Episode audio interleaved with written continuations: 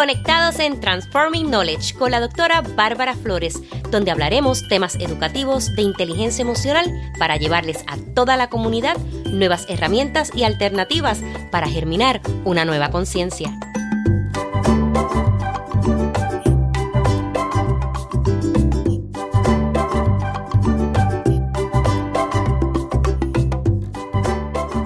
Saludos a este tu espacio Transforming Knowledge. Soy la doctora Bárbara Flores, especialista en liderazgo educativo e inteligencia emocional, autora del libro El liderazgo escolar y la inteligencia emocional ante la crisis social.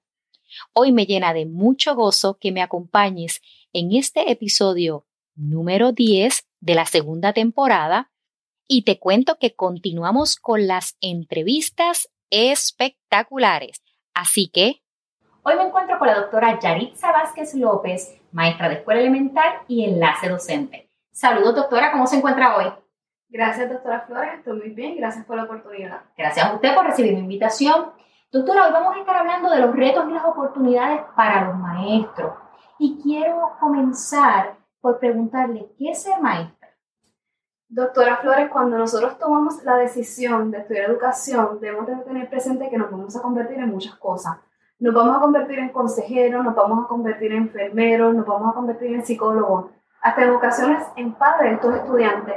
Pero debemos tener presente que ante todas estas cosas vamos a ser un guía, un facilitador para estos estudiantes. Tenemos que proveerle a ellos las herramientas para que ellos puedan ir más allá, para que ellos puedan descubrir, encontrar cuál es el potencial que tienen cada uno de estos estudiantes, recordando que no todos los estudiantes aprenden de la misma forma. Por lo tanto, es bien importante buscar todas esas estrategias para poder trabajar con ellos. ¿Y usted cree que los maestros deben tener pasión, vocación y o enfocarse en recibir el cheque quincenal? Todo el cheque lo vamos a descartar. Eh, debemos tener un poquito de todo, un poquito de vocación, un poquito de pasión, debemos añadirle amor. Claro que sí, porque sin amor a educar a estos niños, estos adolescentes, pues no sería una tarea muy fácil. Quiero enfocarme, doctora, en que usted sabe que cuando nos preparan en la universidad para ser maestro, nos hablan de mucha teoría, pero realmente cuando vamos a la práctica, la experiencia es totalmente distinta. Por su experiencia, ¿qué usted les recomendaría a los futuros maestros? Mira, es bien importante que cuando nosotros entramos a una sala de clase, que nosotros tenemos una diversidad de estudiantes, tomarnos el tiempo, dedicarnos a conocer cada uno de estos estudiantes, cuáles son sus fortalezas, cuáles son sus debilidades, para entonces nosotros poder trabajar. Es bien importante establecer unas reglas en el salón, unas normas y ser siempre firme con estas reglas. Y el refuerzo positivo, eso es algo primordial porque a través del refuerzo positivo vamos a cambiar muchas cosas. Que ahí podemos aplicar en teoría lo que nos enseñan en la universidad, el famoso teórico Skinner que nos habla de refuerzo positivo. O sea, que sí integramos la teoría en la sala de clases, pero la experiencia usted la pone en práctica. Exactamente, y el refuerzo positivo es bien importante porque vamos a atacar los problemas de conducta.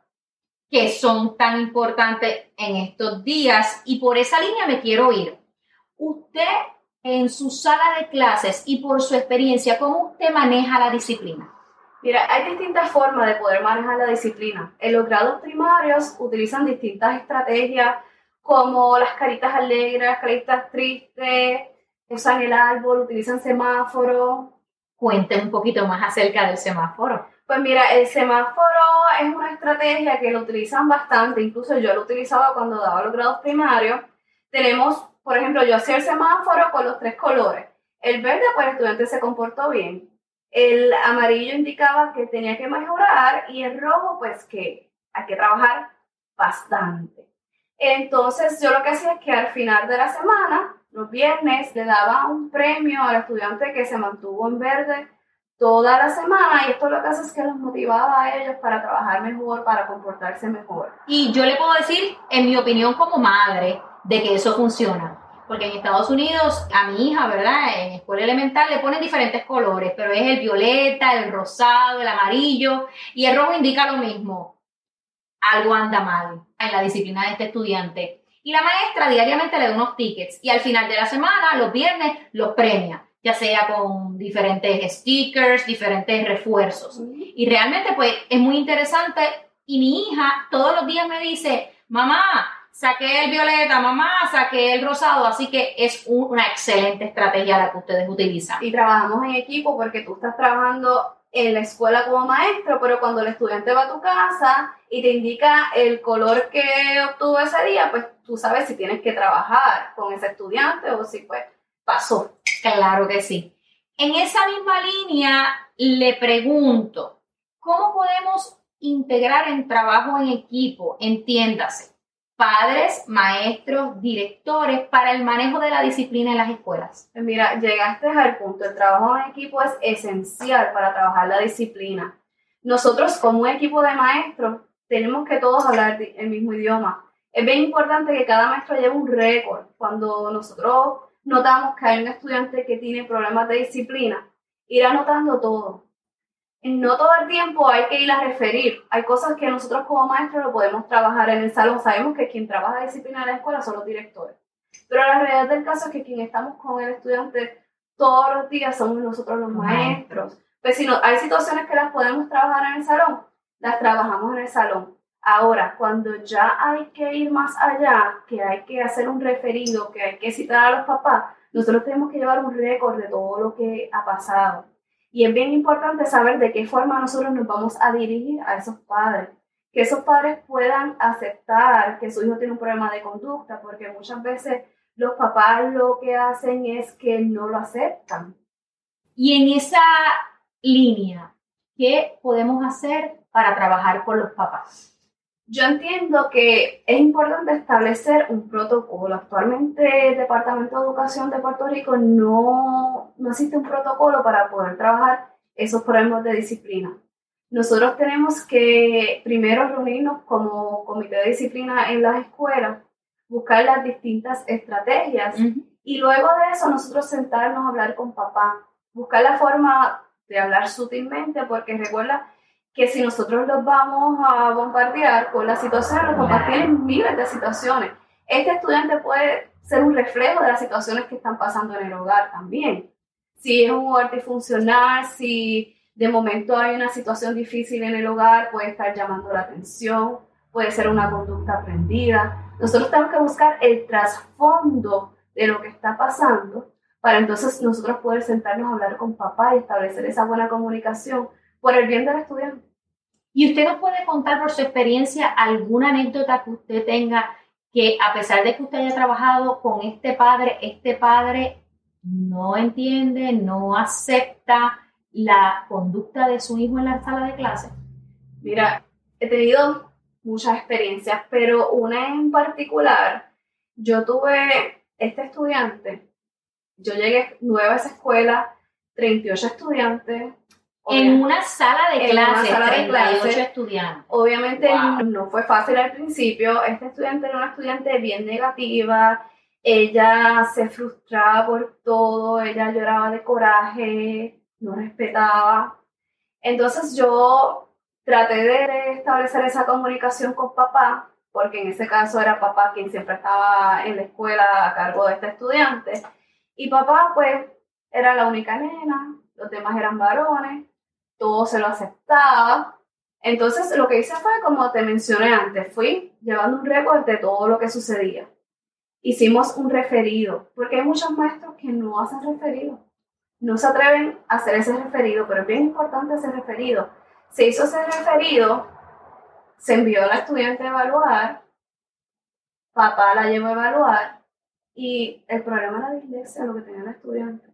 Y ahí entonces papá pudo aceptar que quizás esas frustraciones, esos problemas que presentaba de conducta en la sala de clase, era porque tenía otras situaciones. ¿Ves? Fuimos buscando qué estaba pasando con ese estudiante. Eso es un excelente ejemplo porque a veces pensamos que todo el problema viene de la casa, pero probablemente sea alguna situación que tengan, inclusive hasta los mismos impedimentos cuando los maestros refieren. Con mi hija pasó con el uso de espejuelos ella no se quejaba en casa y donde lo descubre es la maestra en la escuela.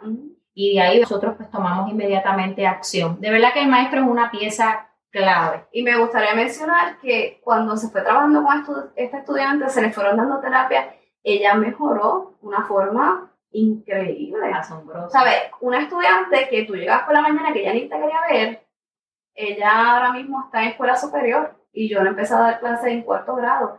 Ella me llama, ella me envía cartas, ella me ve, se vuelve loca, corre, me abraza.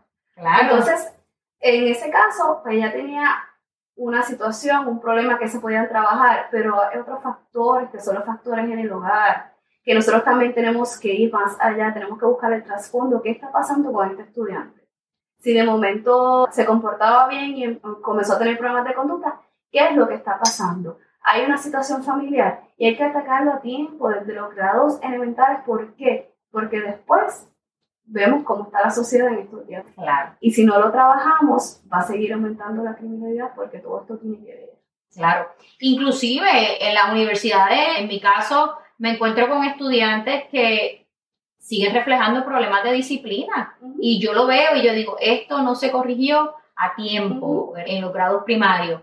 Y retomando el tema del estudiante, ¿qué vínculo más bonito usted pudo eh, desarrollar con ella? Y yo les invito y le exhorto a los maestros a que siempre estemos pendientes. Yo pienso que el maestro es un buen observador. Si no eres un buen observador, mira, tienes que, que retomar y repensar qué estás haciendo en la sala de clase.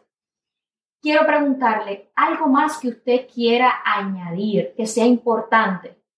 Mira, es bien importante que se trabajen con las políticas públicas, que se revisen, que se establezcan protocolos, porque yo no creo en la suspensión de un estudiante. La suspensión del estudiante es como un castigo para el padre. El estudiante está en su casa, se levanta tarde, el papá tiene que buscar cuidado si el papá trabaja, el papá tiene que ir a la escuela a buscar el material, a buscar los trabajitos que le van a dar los maestros. Yo creo que tenemos que buscar estrategias distintas para trabajar con ese estudiante para no suspenderlo quizás este, intervenciones con la trabajadora social, quizás ponerlos, ayudar en la escuela, no labor comunitaria, porque no podemos demostrarles a ellos que la labor comunitaria es un castigo, no se lo podemos dejar ver así porque no es así. Eso debe ser algo que le nace. Y además de eso, es bien importante los valores. Sí, los valores se enseñan en el hogar, pero es bien importante que nosotros como maestros los reforcemos en la escuela. Definitivamente, porque luego cuando llegan adultos, pues podemos ver que realmente no le dieron esa importancia. Inclusive yo conozco estudiantes y, colegas que realmente las escuelas no promueven los valores, se quedan en no promoverlo. Y hablando en ese sentido, cuando hablamos de la responsabilidad social y de ser buenos ciudadanos, pues los estudiantes no pueden ver, como usted mencionaba, lo de la labor comunitaria como un castigo. Así que es bien importante que estos futuros maestros y los maestros también lo vean así. Doctora, quiero agradecerle la oportunidad de esta entrevista y siempre a la orden. Gracias, doctora. Gracias. Te invito a mi página web www.barbaraflores.info, donde encontrarás información sobre los servicios que ofrezco, tales como talleres, seminarios, asesoría, el enlace de podcast, el enlace de YouTube channel y también mis redes sociales para que me sigas y estés al tanto de todo lo que está pasando con Bárbara Flores. Hasta la próxima.